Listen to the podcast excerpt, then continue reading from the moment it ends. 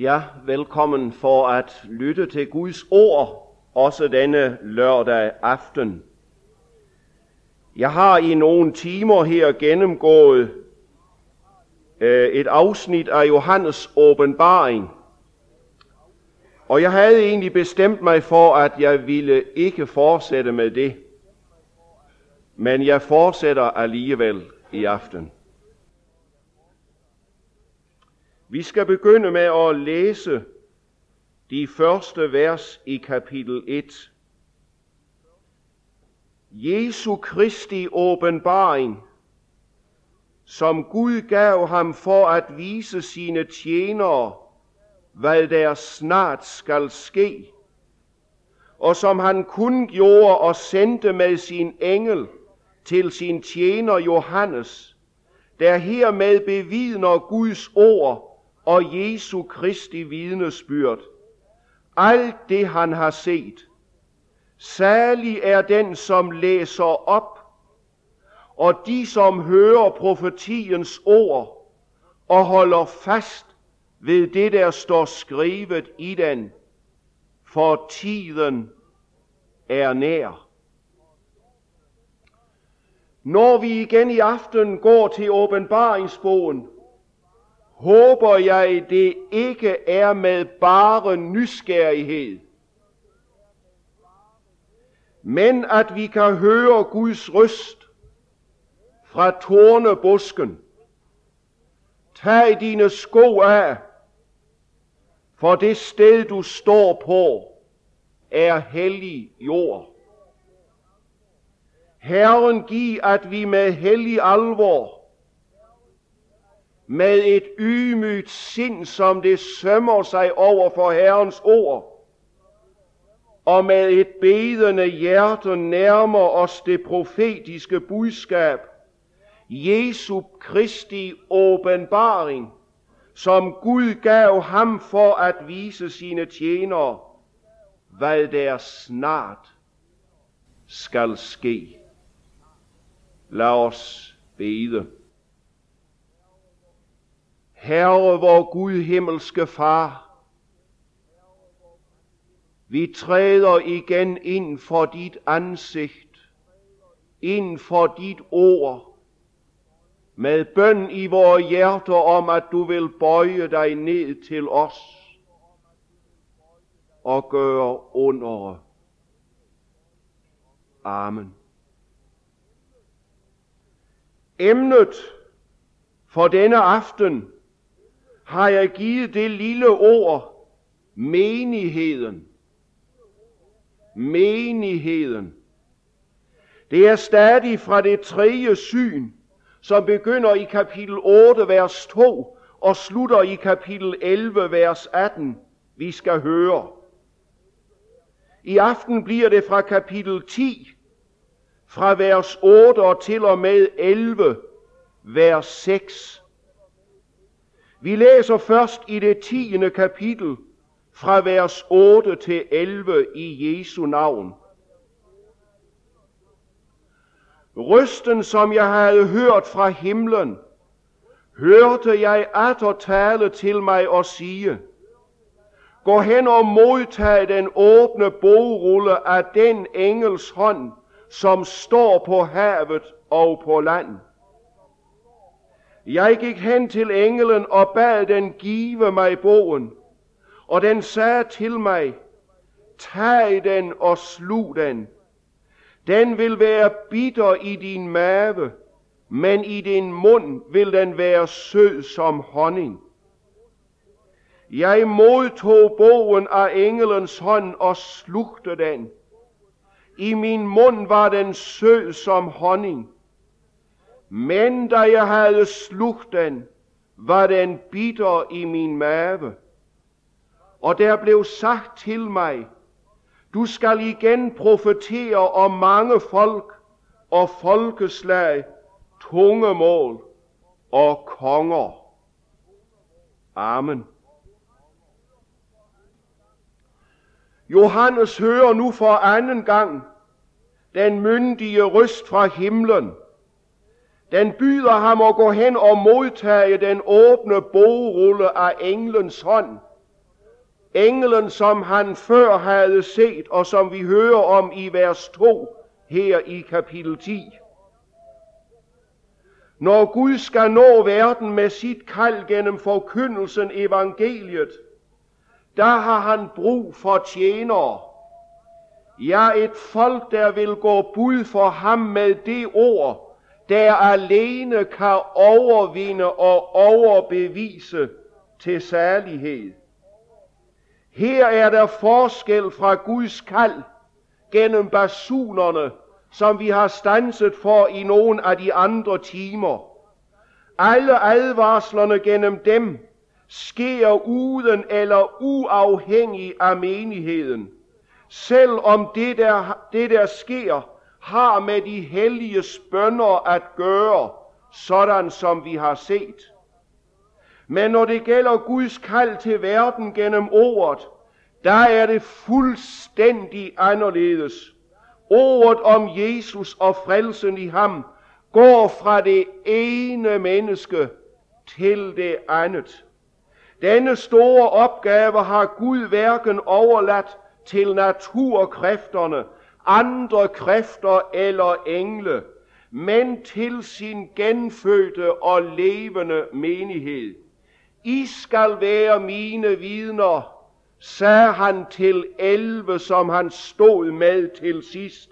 Mig er givet al magt i himlen og på jorden. Gå derfor hen og gør alle folkeslagene til mine disciple. Og her i vers 8-11 hører vi, hvordan Gud udruster sin menighed til denne tjeneste.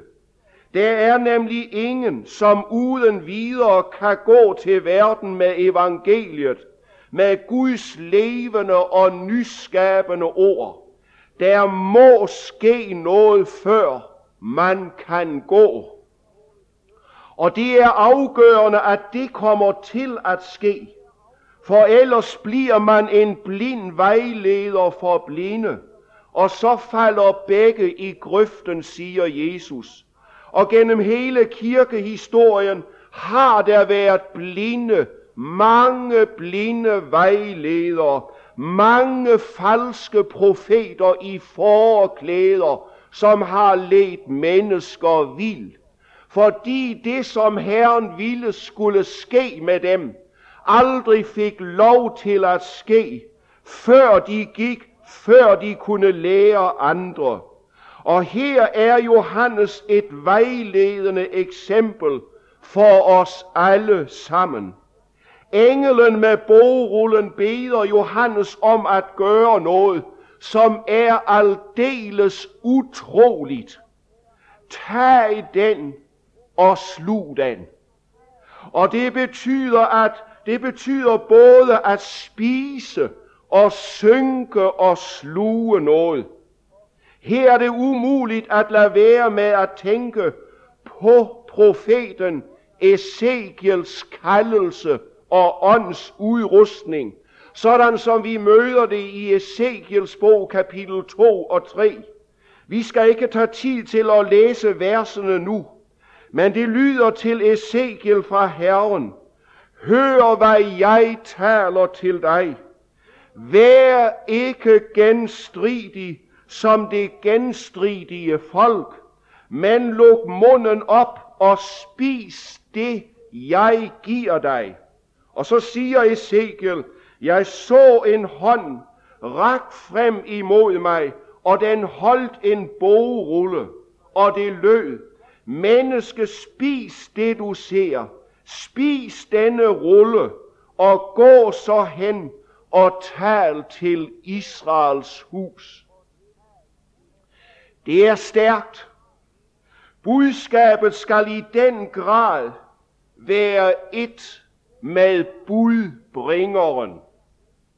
Og hvor nødvendigt det er, belyses i skildringen af den modstand, netop profeten Ezekiels tjeneste og gerning ville møde. Israels hus vil ikke høre på dig, for de vil ikke høre på mig, siger Herren. De har hårde pander og hårde hjerter. Ja, det var nøden på Ezekiels tid. Sådan var folket indstillet over for Herren. Og det er nøden også i vores lande i dag. Nøden over alle andre. Vore folk vil ikke høre Herrens ord, for de vil ikke høre Herren. Over Israel på Ezekiels tid hvilede en forhærdelse. De havde hårde, forhærdede hjerter imod Herren og det han ville give dem. Og det har noget at sige til os, også i forbindelse med bogrullen, Johannes skal sluge. For det er sådan, at de skranker og den modstand, menneskehjertet sætter op og møder ordet med i sin blindhed og forhærdelse, er den vanskeligste af alt at bryde ned. Jonas blev sendt til Nineve, den store hedenske stad, og folket bøjede sig og gjorde bod, vendte om til Herren. Vi oplever det på vores missionsmarker i dag, hvordan hundreder og tusinder går ind i Guds rige. Ezekiel sendes til sine egne, til Israels eget folk, men hans egne tager ikke imod ham, for hele Israels hus har hårde pander og hårde forhærdede hjerter. Alvoren er, og det gælder også vores nordiske lande, så længe kan mennesket sige nej til Herrens tale, så det bliver let og sige nej til sidst. Vi kan tænke på Farao. I 2. Mosebog kapitel 14, der siger Herren det sådan til Moses i vers 4. Jeg vil gøre Farao hård, så han sætter efter israelitterne, og jeg vil vise min herlighed på Farao og hele hans hær. Så skal Ægypterne forstå, at jeg er Herren. Jeg vil forhærde Faraos hjerte, stod det i den gamle danske oversættelse. Når Gud gør hår og forhærder et menneskes hjerte, der er det hjerte uimodtageligt for alt, hvad der stammer fra Gud og hans evige verden. Der lader man sig ikke advare eller stanse, hverken af ordet eller ånden. Der har et menneske oversk- der har et menneske forspildt sin nådetid. Der har et menneske overskredet en grænse, hvor der ingen vej er tilbage fra. Så det er en yderst alvorlig sag. Der er nogen, der mener, at de kan tage det let, når Herren taler. Det har det været gennem alle tider, og det vil det være til dagenes ende. Jeg tror også, de sidder i denne forsamling her i aften, som tænker, det er ikke så nøje med, hvad Herren siger. Det er ikke så nøje med det, vi har hørt her på Tonsdali i disse uger. Men kan vi spørge, hvornår sker det? Og hvorfor sker det, at Herren gør et hjerte hårdt og forhærder det?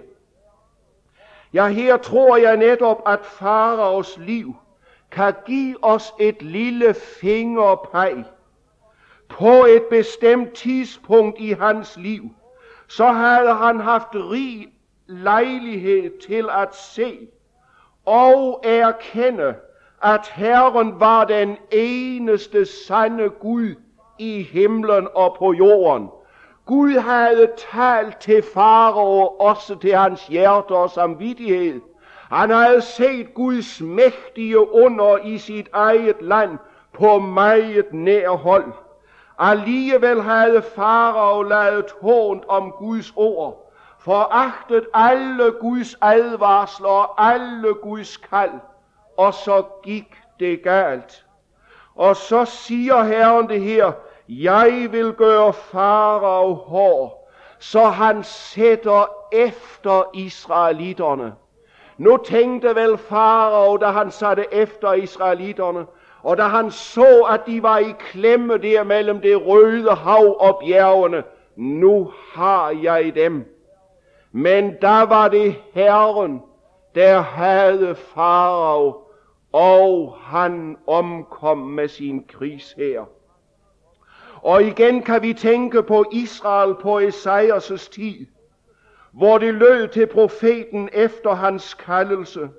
Gå hen til dette folk og sig, i skal høre og høre, men intet fatte. I skal se og se, men intet forstå. Tænk, sådan kan det gå. Så langt kan det komme, at jo mere jeg hører, jo mindre får jeg fat i. Og Herren fortsætter, for dette folks hjerte er dækket med fedt. Og det betyder, at det er blevet sløvt og uimodtageligt for, de, for, for det, der stammer fra evighedens verden. Med ørerne hører de tungt, og deres øjne har de lukket til, for at de ikke skal se med øjnene, høre med ørerne og fatte med hjertet og vende om, så jeg kan helbrede dem. Det vil sige, eftersom dagene gik, så blev det værre og værre med det åndelige syn og med den åndelige hørelse. Jeg spørger igen, som jeg spurgte i går.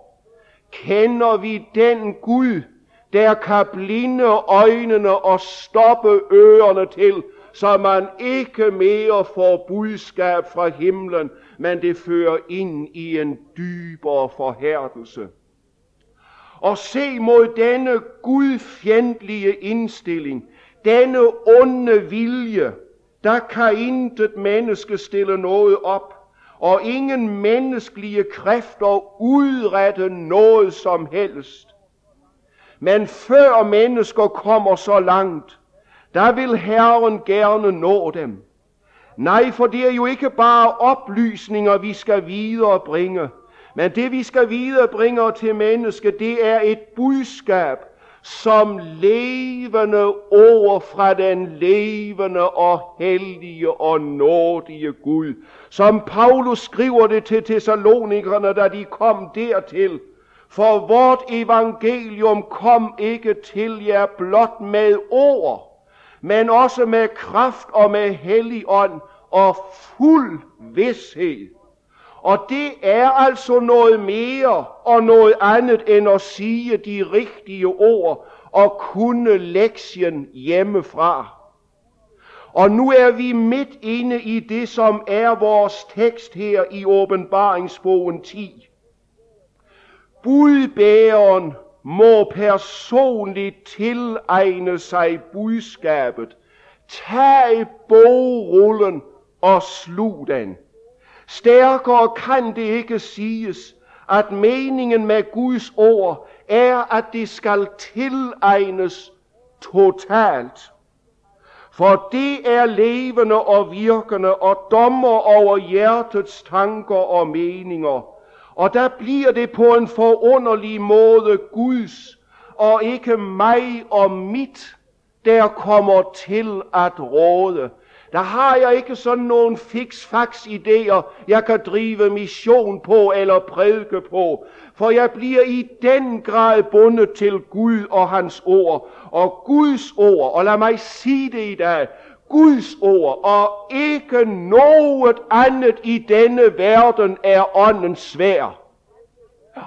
Det alene kan stanse et menneske til genfødelse og et nyt liv. Og det er vigtigt, at det har indgang i budbærens hjerte og er herre over hans eget liv. Og det er helt afgjort, hvad vi spiser af åndelig mad, det vil præge vort liv. både vort indre og vort ydre liv. Akkurat som med den mad, vi spiser, den indgår forbindelse med hele vores organisme. Budskabet fra Herren skal blive et med vores personlighed. Gud ønsker, at vi skal være mærket af hans ord i vort indre liv og i vort ydre liv, det vil sige af ham selv. Og nu hører vi, at denne personlige sammensmeltning med budskabet, det får nogle virkninger i et menneskes liv. I min mund, siger Johannes, var bogrullen sød som honning. Det er et billedligt udtryk for den glæde, som Guds ord og evangeliet giver til det menneske, som smelter sammen med det. Jeremias siger det sådan i kapitel 15, Jeg fandt dine ord og slugte dem. Dine ord blev til fryd for mig og til hjertets glæde. Og David siger i salme 25, de der frygter Herren, og det er det samme som at frygte hans ord, har fællesskab med ham. Gennem sin pagt vejleder han dem. Det er noget forunderligt. Det smager godt at blive lukket ind i Guds fortrolige samfund. Se hans kærlighed og nåde i Jesus Kristus, og at hans tanker er tanker om lykke, fremtid og håb, ja frelse for den ganske verden. For det handler Guds ord først og fremmest om. En Guds kærlighed, som offrede alt på Golgata i Jesus Kristus for en falden menneskeslægts frelse.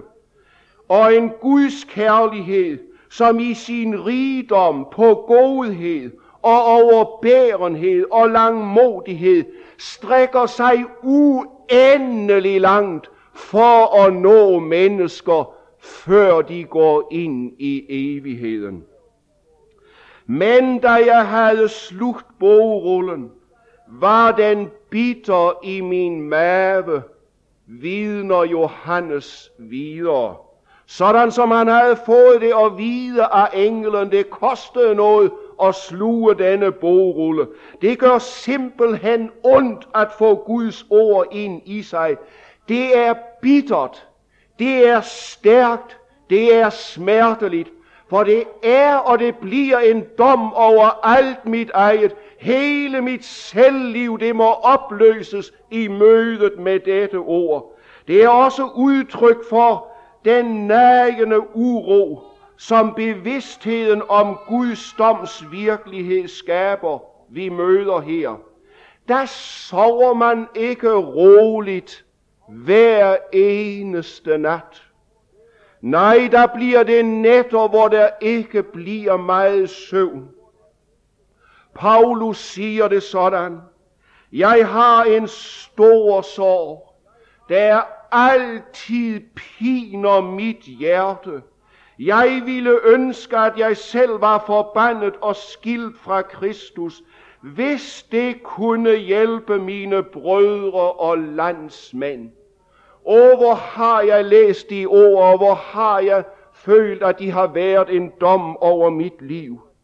Denne bitre pine for hans eget folk er en virkning af hans personlige hjerteforhold og liv sammen med Jesus. Her ser vi, eller rettere her hører vi, hvad evangeliet, hvad Guds levende og sande ord skaber og udretter i et menneske, hvor det får lov til at fuldføre sin gerning, sådan som Herren vil det. Hvor der ingen barrikader er sat op, men hvor Herren får lov til at komme ind med sin dom og sin nåde. Når vi møder dette, så er det vel ret, at vi spørger os selv, kender jeg evangeliet? Gør jeg det? Er Jesus blevet åbenbaret for mit hjerte? Har jeg et personligt livssamfund med Jesus? Er jeg virkelig født ovenfra ved et guddommeligt indgreb? Lever jeg virkelig, eller er jeg kun en af dem, der når alt kommer til alt, har ord for at leve, men alligevel er åndeligt død og på vej mod en evig fortabelse, selvom jeg kan alle gloserne og alle ordene.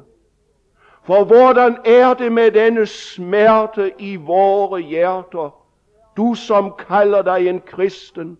Hvor meget smerte har vi for vore medmennesker, for dem Gud har lagt på vores vej? Nej, det er ikke så enkelt at blive lukket ind i Jesu lidelses samfund. Vi mødte det i en meget alvorlig time, også i denne uge af Krokenes. Og det er det, der er tale om her. Det hele er ikke gjort med at sige, jeg tror på Jesus. For mange er det ligesom blevet et løsens ord. Når bare de siger, jeg tror på Jesus, så er det som om de kan, kan, kan ligesom lukke af for alle ting. Så er det ingenting, der gør nogen ting, for jeg tror på Jesus. Jeg tror, det er mig en falsk bekendelse af troen på Jesus også i dag. For ordene af Jesus, for eksempel i Lukas 9, hører også med. Han siger, hvis nogen vil følge efter mig, skal han fornægte sig selv og dagligt tage sit kors op og følge mig. For den, der vil frelse sit liv, skal miste det. Jeg har lyst at sige, det er at tro på Jesus i bibelsk forstand. Det er smerten, det bitre for den gamle natur, for den vil leve og gå sine egne veje. Den vil selv bestemme og vil ikke dø. Hvor ofte må man sig for himlens skamme, når man ej mere kan se den første flamme, og overtyde skrænt ved åndens tugt, at meget af den første brand er slugt.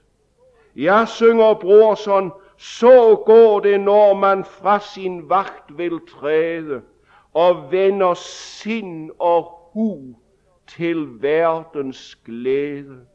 Og så er det vel kun Gud, der ved, hvor mange der har gjort det. Men jeg tror, at frafaldet netop på den vej er kommet ind i manges liv. Og nu hører vi det. Denne dobbelte virkning får det at tage imod Guds ord, sådan som Guds ord vil tages imod. Usigelig fryd, ren og retfærdig og himmelen værdig, er jeg i verdens frelser alt nu, og ordet forkynder, at mine synder kommer han aldrig mere i hu. Tænk hvilken glæde. Alt er forladt. Amen, halleluja. Og bitter smerte, for Guds dom er virkelighed. Den, der ikke har sønnen, har ikke livet. Han er på fortabelsens vej, hvad han end siger med sin mund. Begge dele, glæden og smerten, er en forudsætning for at blive Guds troværdige vidne i denne verden. Derfor lyder det netop her til Johannes i vers 11, da han har slugt hele bogrullen, og den har gjort sin virkning i hans indre. Du skal igen profetere om mange folk og folkeslag, tunge mål og konger.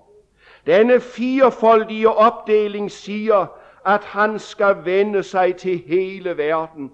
Det er et budskab til Guds levende menighed. Alle skal høre det. Lave og høje, konger og alle i alle stillinger. ingen skal gå fri for at høre budskabet. Ja, det er sådan Gud udruster sine vidner til deres tjeneste for ham, for evangeliet. Og jeg har lyst til at sige, at det er ingen billig udrustning. Den koster alt. Og Johannes er et eksempel på, hvad der må ske med alle dem, Gud sender ud med sit ord til andre. Jeremias, han siger det, eller til Jeremias siger Herren det sådan, nu lægger jeg mine, nu lægger jeg mine ord i din mund.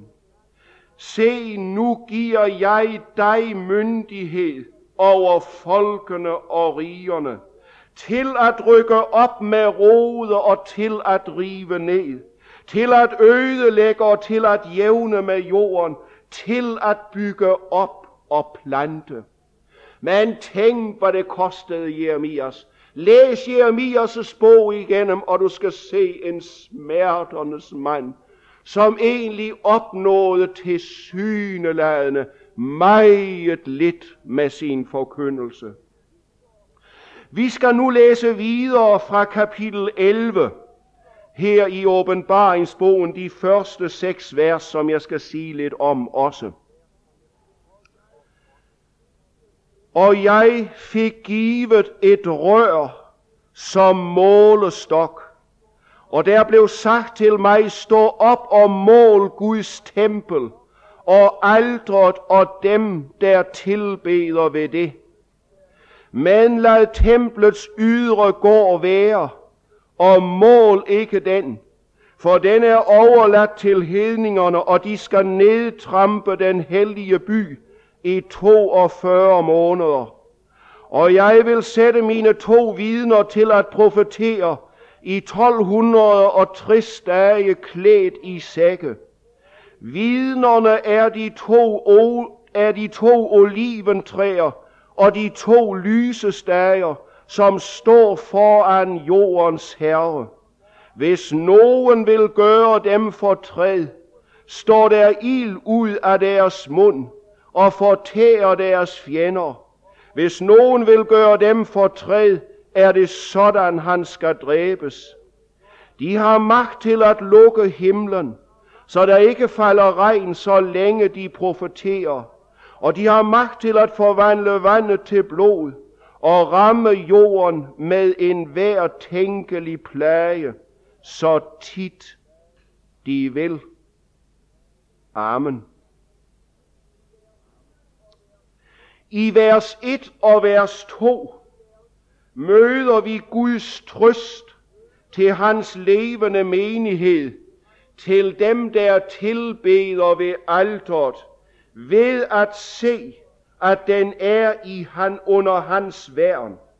I vers 3-6 hører vi, at menigheden sendes til verden. I vers 1 hører vi, at Johannes får en målestok og besked om at måle templet og alle dem, der tilbeder der ved alteret. Men hvad er det for et tempel, der her omtales og som skal måles? Ja, det er det tempel, Herren før har vist sine profeter. Netop profeten Ezekiel får i kapitel 40 da han var under Herrens ånd, da Israel var i eksil, der får han lov til at se templet i Jerusalem, og en mand med en målestok, som skulle måle templet. Og særligt her hos Ezekiel hører vi, at templet bliver målt på alle leder og alle kanter. Du kan selv læse om det en gang, når du har tid i Ezekiels bog kapitel 40 til kapitel 48. Alt dette vidner om, at Herrens tempel er helliget Herren, er indviet til hans brug, og Herren har omsorg for alt, hvad der er i hans tempel. Men i nytestamentlig tid er hele denne tempeltjeneste afskaffet. Det vidner særligt Hebræerbrevet om. Ved Guds søns offer på Golgata er alle blodige son og soningsoffre afskaffet for altid. Men på dette fuldkommende offers grund, som Jesus bragte på Golgata, så møder menigheden, og det vil sige hver enkelt troende et kald til at bringe, som Paulus skriver det, jeres lægemer som et levende og helligt offer. Det skal være jeres åndelige Guds tjeneste. Templet, der jeg taler om her, er det åndelige tempel. Ja, det er Guds sande og levende menighed på jorden. Den kaldes også flere steder i Nye Testamente netop for Guds tempel. Ved I ikke, at I er Guds tempel, og at Guds ånd bor i jer, spørger Paulus forundret korinterne, da de var ved at slutte forbund med synden igen. Og han siger det direkte i 2. Korintherbrev kapitel 6. Det er os, altså os hellige og troende, der er den levende Guds tempel. Dette tempel skal nu måles. På Guds befaling bliver der sat et usynligt skæld, en afgrænsning af Guds ejendom, dem der tilbeder ved alteret. Gud ved, hvem der er de sande tilbedere, og det er kun dem, han ønsker, siger vor Herre Jesus. Det er trøsterigt for alle, som er med i Jesu menighed. Alle, der vandrer i lyset, under blodets, under alterets daglige renselse, tilbedelse og hengivelse til den her Jesus. De er under Guds stærke værn. Selv siger Jesus det sådan, det min fader har givet mig, er større end alt. Og hvad er det, faderen har givet Jesus? Jo, det er alle dem, der i deres syndenød er kommet til troen på ham. Det faderen har givet mig er større end alt andet, og ingen kan rive det ud af min faders hånd. Det er forunderligt trygt at vide midt i denne syndens og dødens verden, som går mod sin undergang. For det betyder, at Herrens udvalgte, alle dem Herren har besejlet med sin hellige ånd ind til forløsningens dag, de skal gå fuldtalligt og uskadt gennem alle trængsler og prøvelser og nå frem til Guds evige rige. Det er også det, Paulus giver udtryk for med ordene i slutningen af Romerbrevet 8.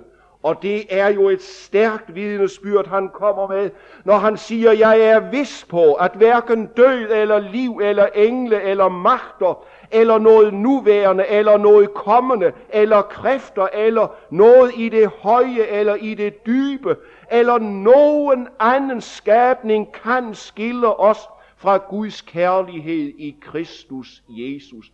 Sådan er det, når Gud tager sit værn, sætter sit værn om dem, der hører Jesus til. Det betyder ikke, at Guds vidner ikke kan møde noget svært. Nogen har jo troet det på den måde, og så er herlighedsteologien jo kommet frem, for når vi er Guds folk, så skal det bare gå fremad, og så skal det bare være så let. Nej, åbenbaringsbogen ikke mindst, lægger ikke skjul på, at det er helt anderledes. Det er jo et af bogens hovedtema. Igennem mange trængsler skal vi gå ind i Guds rige. Og et hvert sand Guds barn oplever trængsel. Du på din måde, og jeg på min måde. Men at være Guds beskyttede ejendom, det betyder, at alt det Gud ikke holder borte fra os, det vil være inde under den grundlov i Guds rige, der hedder, vi ved, at alt virker sammen til gode for dem, der elsker Gud, og som efter hans beslutning er kaldet. Der er ting, der må komme over dit og mit liv, for at vi skal nå igennem. Men der har det været inde over Guds spor, inden det når os. Og så hedder det videre her i vers 2. Men lad templets ydre gå, gå være, og mål ikke den, for den er overladt til hedningerne, og de skal nedtrampe den hellige by i 42 måneder.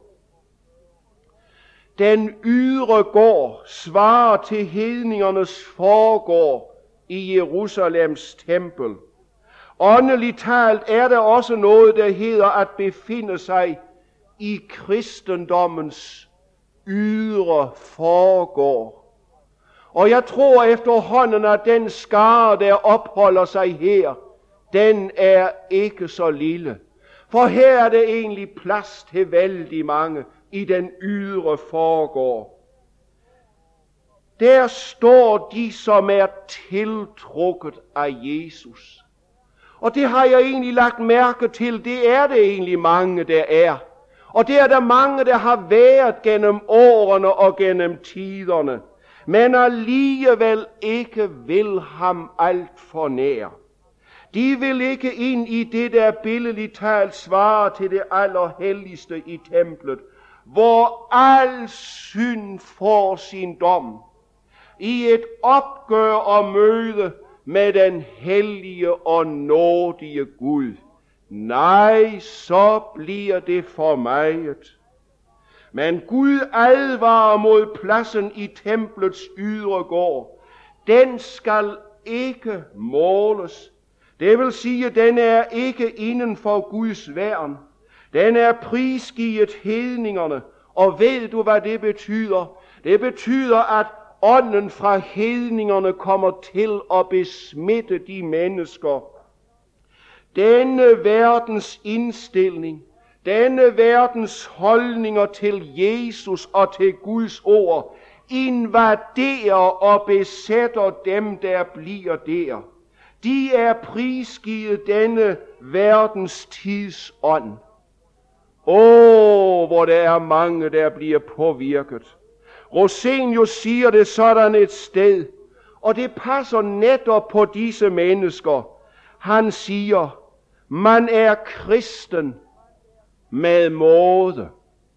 Jeg har lyst til at spørge, kender du nogen, der er kristen med måde? Jeg synes, jeg kender så mange. Man er kristen med måde, siger Rosenius. Man gør sig sin egen private, hyggelige og behagelige kristendom, der kun ytrer sig ved visse andagsøvelser samt nogle smukke barmhjertighedsgærninger, hvilke verden er i stand til at bifalde og rose. Men om man er rettelig omvendt til Gud, virkelig født på ny, er spørgsmål af mindre interesse, som man ikke går dybere ind på. Man er godt tilfreds blot med at være slået ind på en ny vej, så helt forskellig fra den gamle brede, man fordom gik i syndens og vantroens tjeneste. Og hør så, hvad han siger til sidst i dette citat. Hvor forfærdeligt for disse, når de engang skal se sig bedraget og få samme dom, som den verden, der åbenlyst gik på den brede vej. Uden for Guds værn, i den ydre foregår, tæt på, men ikke indenfor, templets ydre går, og den er overladt til hedningerne, og de skal nedtrampe den hellige by i 42 måneder. Halvhjertet kristendom, med svig i ånden, uden daglig synde opgør, holder ikke i trængselstider og, fa- og falder for Guds dom. For øvrigt er denne grænse mellem dem, der tilbeder i ånd og sandhed, og dem, som er i den ydre gård, går, det er gennemgående gennem hele skriften. Sådan har det været fra begyndelsen, og sådan vil det være til enden. Vi hører om genfødte og uigenfødte, om skilsmisse mellem de kloge og de dårlige jomfruer til sidst. De lignede hinanden til forveksling. Der var nogen, der tilbad i ånd og sandhed og bevarede livet. Der var nogen, der blev tilbeder i den ydre forgård. Vi hører om trælkvindens og den frie kvindes børn. Dette skæld ønsker Satan af al magt gennem sine tjenere at udslette og til intet gøre, ikke mindst i vore dage. Der må ikke være skæld mellem dem, der går for at høre Guds ord, og der er slet ikke i vores kirker, men det er jo ved at komme ind i vores forsamlinger i dag. Ingen forskel mellem får og ulve, frelste og ufrelste, lysets børn og mørkets børn, veden og avnerne. Nej, der taler så fint og så pænt om alle døbte, som om alle var kristne, fordi de var døbte, og for ikke at støde eller forarve nogen, så forkynder man det, der behager folk, det der kildrer deres ører. For folk vil have det godt, når de går hjem fra Guds tjenester og møder. Vi skal være glade, siger de, når vi går fra møderne. Hvem siger, at folk skal være glade, når de går fra møderne? Der var mange, der skulle gå grædende fra Guds tjeneste og møder, fordi de lever i et uopgjort forhold til Herren. Men der kommer en tid, da de ikke vil finde sig i den sunde lære, siger apostlen, men for at leve efter deres egne lyster, skaffe sig lære i hobetal, efter hvad der kildrer deres øren, og de vil vende øret bort fra sandheden. Og jeg tror, det er inde over os i dag, Ja, for så kan man fortsætte i sine synder. Så kan man leve sit eget selvliv, og så kan man endda kalde sig en kristen, når man hører den slags forkyndelse. Fra vers 3 til vers 6 tales der så om de to vidner, og det er det sidste, jeg skal sige noget om her i aften. Dette lille korte afsnit handler om alt det, vi i det foregående har hørt om. Vi har fået skildret, hvordan Gud udruster sine tjenere ved at give dem sit ord, der gør sin gerning i deres hjerter. Vi har fået skildret, at de er hans tempel og står under hans stærke værn, jeg er med jer alle dage. Jeg har lyst til at sige, at det løfte er det ikke alle, der bare kan tage til sig, men det er dem, som Herren har fået i tale, og det er dem, han har gjort til det, han har gjort dem til. Og nu skal de sendes ud. Gud tager selv ordet her i vers 3. Og jeg vil sætte, og jeg vil sætte mine to vidner, til at profetere i 1260 dage, klædt i sæk. Som templet og den ydre foregår var billedtale, er det samme tilfældet med de to vidner. Det er hele Guds sande menighed, der er tale om her. Jeg ved godt, at andre har meget helt fantastiske udlægninger om de to, men det forstår for deres regning, og det her forstår for min. Vi husker, at Jesus sendte sine disciple ud, to og to, da de skulle bære hans ord ud til Israels folk. Han gav dem magt og myndighed ved det ord. Det, at der er to vidner, betegner derfor Guds menighed i dens funktion som Jesus sendebud. Baggrunden for, at der står om to vidner, er vel også det ord af Jesus, vi møder i Johannes 8, hvor han siger, og i jeres egen lov står der skrevet, at et vidnesbyrd fra to mennesker er gyldigt. Menighedens vidnesbyrd er på den måde fremhævet som et gyldigt vidnesbyrd, et sandhedens ord, der med rette kan kaldes for profetisk tale. Peter siger det sådan i sit første brevs andet kapitel til de hellige, til dem, der er genløst med Jesu blod og hører til i Guds evige rige.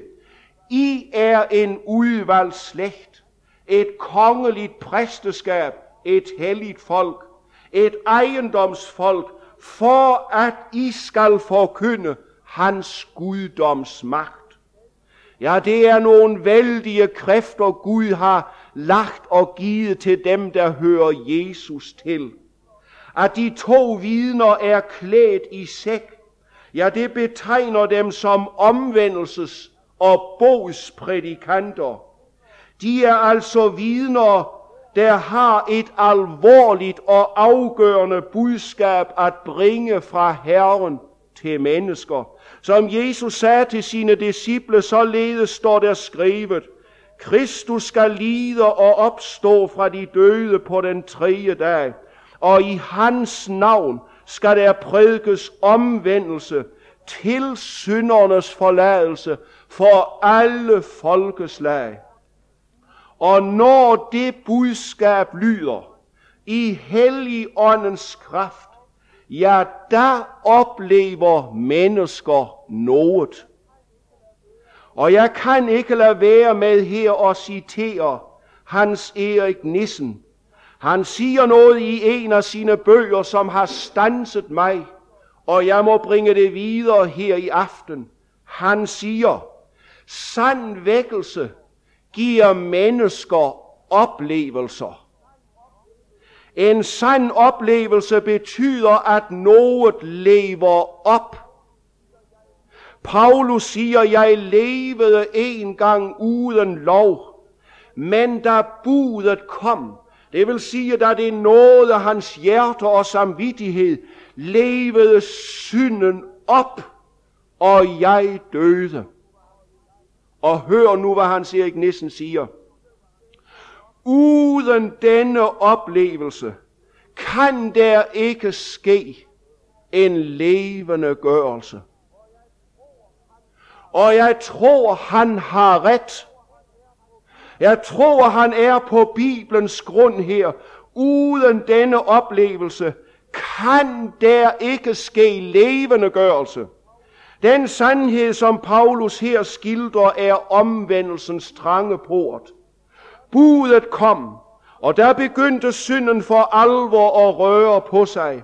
På trods af alle forbedringer blev det værre med mig, end det nogensinde havde været. Og så kommer han med en påstand. Mange, ikke mindst blandt vores unge, som kommer til møde i Luthers mission, siger, at det har de aldrig oplevet. Hvad er grunden til det?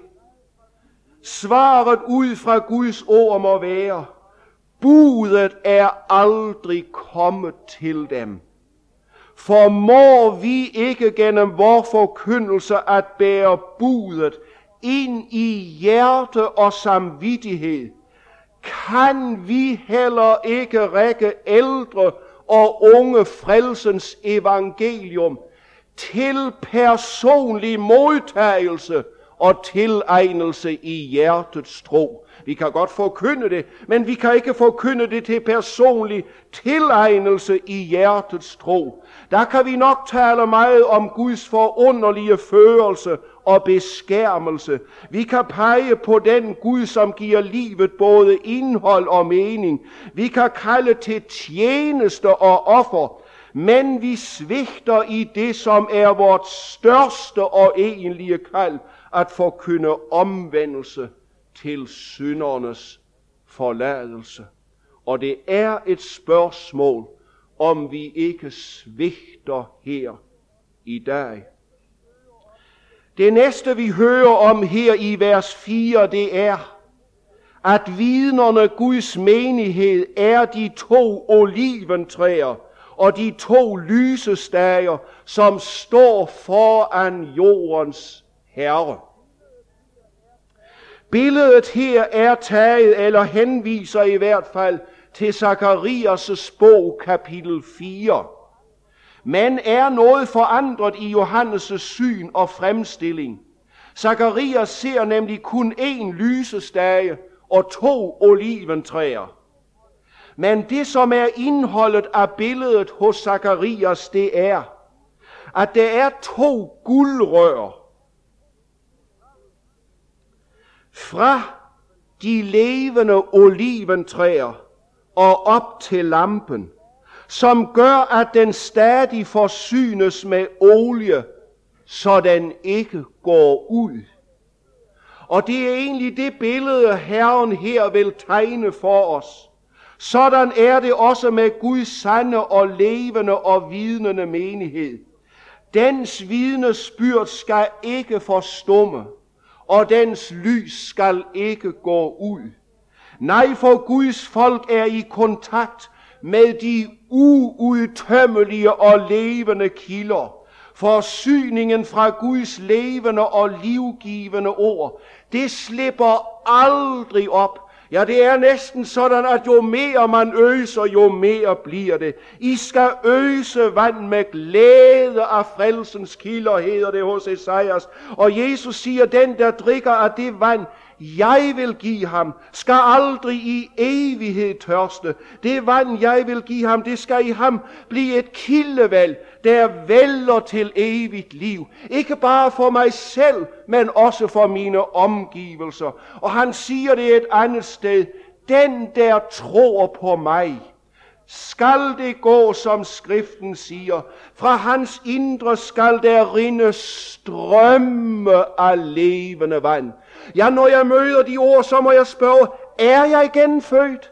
Er jeg kommet til troen på Jesus, eller er det bare noget, jeg siger med munden, og noget, jeg har lært i hovedet? Og så har Jesus lovet, at dødsrigets porte ikke skal få den sande menighed.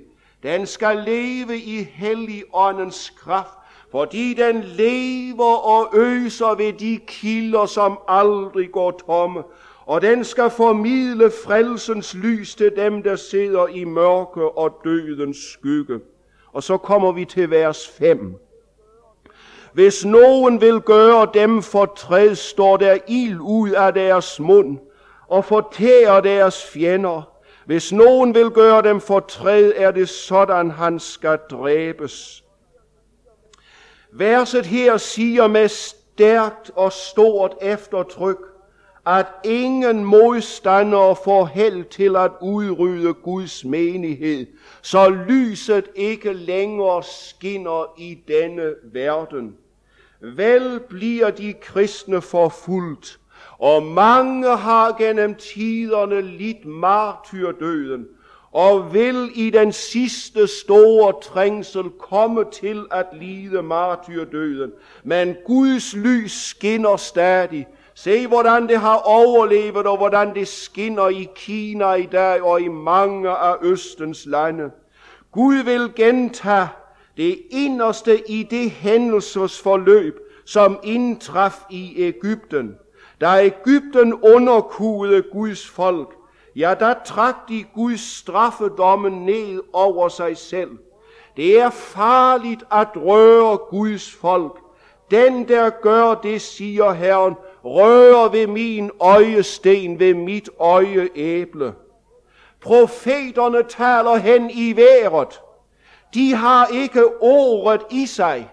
Sådan spottede de på Jeremias' tid. Men der siger Herren til Jeremias, fordi de siger sådan, gør jeg mine ord til en ild i din mund. Det er noget med, at når spotten og trængslen bliver stor, der bliver Herrens kraft, og der bliver hans ild stærkere. Og derfor tror jeg, når vi vil undgå at leve let og tage det let med tingene, så oplever vi så lidt af Herrens kraft og Herrens ånd i vort vidnesbyrd. Ja, og så står der videre i vers 6, og nu er vi kommet til det sidste vers. Jeg skal sige noget om i aften i hvert fald. De har magt til at lukke himlen, så der ikke falder regn, så længe de profeterer. Og de har magt til at forvandle vand til blod og ramme jorden med en hver tænkelig plage, så tit de vil. Menighedens vidnesbyrd får følger i denne verden. Som regnen og sneen falder fra himlen og befrugter jorden og får den til at spire, siger Herren. Sådan er mit ord, som udgår af min mund. Det vender ikke virkningsløst tilbage til mig, men det gør min vilje og udfører mit ærende. Gud giv, at vi ikke må tabe troen på Guds livgivende og evige ord. Meningen med de smertelige ting, der er beskrevet her i vers 6, er, at velsignelsen vil vige fra mennesker og det folk, som står vidnesbyrdet fra Herrens vidner fra Gud imod. Velsignelsen viger fra sådanne folk og fra sådanne mennesker. Det går som på profeten Elias' og Moses' tid, som vi jo bliver mindet om her i dette vers. På Elias' tid blev himlen lukket i tre et halvt år med efterfølgende misvækst og hungersnød i landet.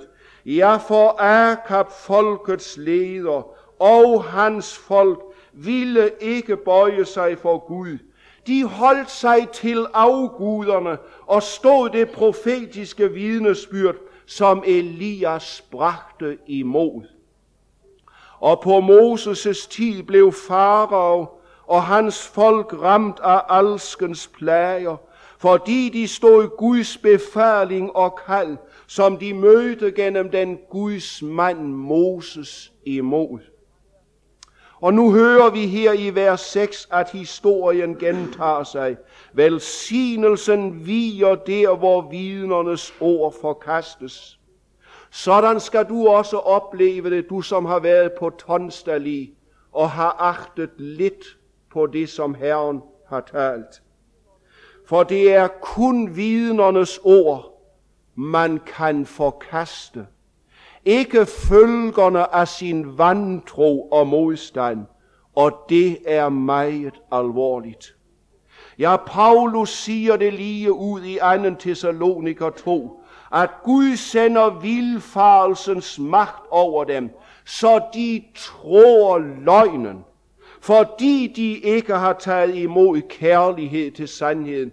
Vil du ikke tage imod sandhedens ord? Jeg må sige det til dig fra Herren i dag. Så kommer du til at tro løgnen, og så bliver du bedraget. I Romerbrevet hedder det, Guds vrede åbenbares fra himmelen over al ugudelighed og al uretfærdighed hos mennesker, som undertrykker sandheden med uretfærdighed. Men når dette budskab har mødt mig, så har jeg måttet spørge, hvad har jeg at række verden i dag? Og jeg har tænkt det videre ind i Guds forsamlinger, også der, hvor jeg rejser og kommer. Hvad har vi, som kalder os kristne Guds menighed i dag? Hvad har vi at række mennesker i vores by og der, hvor Gud har sat os? Jeg tænker ikke teoretisk, for så har vi vel en masse ting. Jeg mener, hvorfor vinder vi ikke stadig sjæle for himlen? Ja, det spørger jeg om. I 1661 levede dernede i Tyskland en ung tysk teolog. Der hed Gros Theophilus Grosgebauer, og han udgav et lille skrift med titlen Vægterryst fra det Sion, der ligger øde hen. Tidens åndelige ligegyldighed og død lå tungt på hans sind. Han døde 33 år gammel. Men i forordet til skriftet, der siger han det sådan, at han i hele sin præstetid aldrig har kunnet forstå, hvorfor den omfattende forkyndelse af Guds ord i de evangeliske menigheder frugter så lidet i retning af at føre mennesker til omvendelse og Guds frygt. Når han har drøftet denne sin sorg og bekymring med andre, har han ofte fået til svar, det skal en prædikant ikke bekymre sig om. Han skal blot flittigt studere og forberede sine prædikner vel, forvalte sakramenterne efter Herrens indstiftelse, høre på skrifte, besøge syge, døbe og så ellers overlade resultatet af det alt sammen til Gud, for det er ham alene, der giver væksten. Men groske bauer kan ikke slå sig til ro med dette svar. Når der ingen vækst er, ingen frugter frembringes, når der ingen hellig gudsfrygt findes, når tværtimod lunkenhed, ligegyldighed og Guds foragt hersker, så når gudløsheden breder sig, og synder og laster går i svang, hvordan kan man da som præst sidde rolig, uanfægtet og ubekymret og hengive sig bare til flittige studeringer, eller måske ikke engang det. Det er for groske bager ubegribeligt. Derfor hedder det også videre i forordet, jeg for min del er steget op på min varde, og har spejdet omkring for at finde svar på min klage. Hvad dog vel grunden kan være til, at Gud således hjemsøger sit folk. Om sider er det da kommet til at stå klart for mig, at årsagen til tingenes sørgelige tilstand i den sidste ende findes i den udslugte iver, nidkærhed, brand og glød med henblik på omsorg for de sjæle, der er os betroet og kaldet til Guds rige. I denne grav, den udslugte iver, ligger hele vor ulykke begravet, og frem af den vælger alskens ondt og pestilens, om ikke Gud som fordom forbarmer sig over os og opvækker nye redskaber, men med profetisk ånds udrustning, vilje til at ofre og lide alt for evangeliets og sjælenes frelses skyld. Og så kommer det sidste. For jeg tænkte første gang, jeg læste det her, jamen hvad er det, du snakker om? Den udslugte iver, nidkærhed, brand og glød. Men hvad er årsagen? Derefter nævner Groske over fem kolde vandstrømme, som har været medvirkende til at udslukke nidkærhedens brand i de troendes hjerter. For det første, kærlighed til verden. For det andet, ringeagt for himmeriget. For det tredje, menneskefrygt. For det fjerde trakten efter anseelse og forfremmelse blandt mennesker. Og for det femte trakten efter et liv i uforstyrret og selvbehagelig ro og komfort. Dette er, siger han, de fem kalde vasserstrømme, hvor igennem den guddommelige nidkærhedsbrand er blevet udslugt lige til den sidste gnist hos såvel præster som lægefolk. Derfor går alt i kirkerne pro forma efter det ydre skin. Sædvane gælder mere end sandheden, og menneskers anseelse mere end Guds befaling. De fem kolde vandstrømme, er det dem, der har kvalt nidkærhedens brand i Guds folk i dag, skal jeg få lov at nævne dem en gang endnu. Kærlighed til verden. ringeagt for himmeriget, menneskefrygt, trachten efter anseelse og forfremmelse blandt mennesker, og for det femte, trachten efter et liv i uforstyrret og selvbehagelig ro og komfort. Ja, vi vil leve som de andre. Vi vil have alt, hvad de andre har, og imens dør vort folk og går fortabt.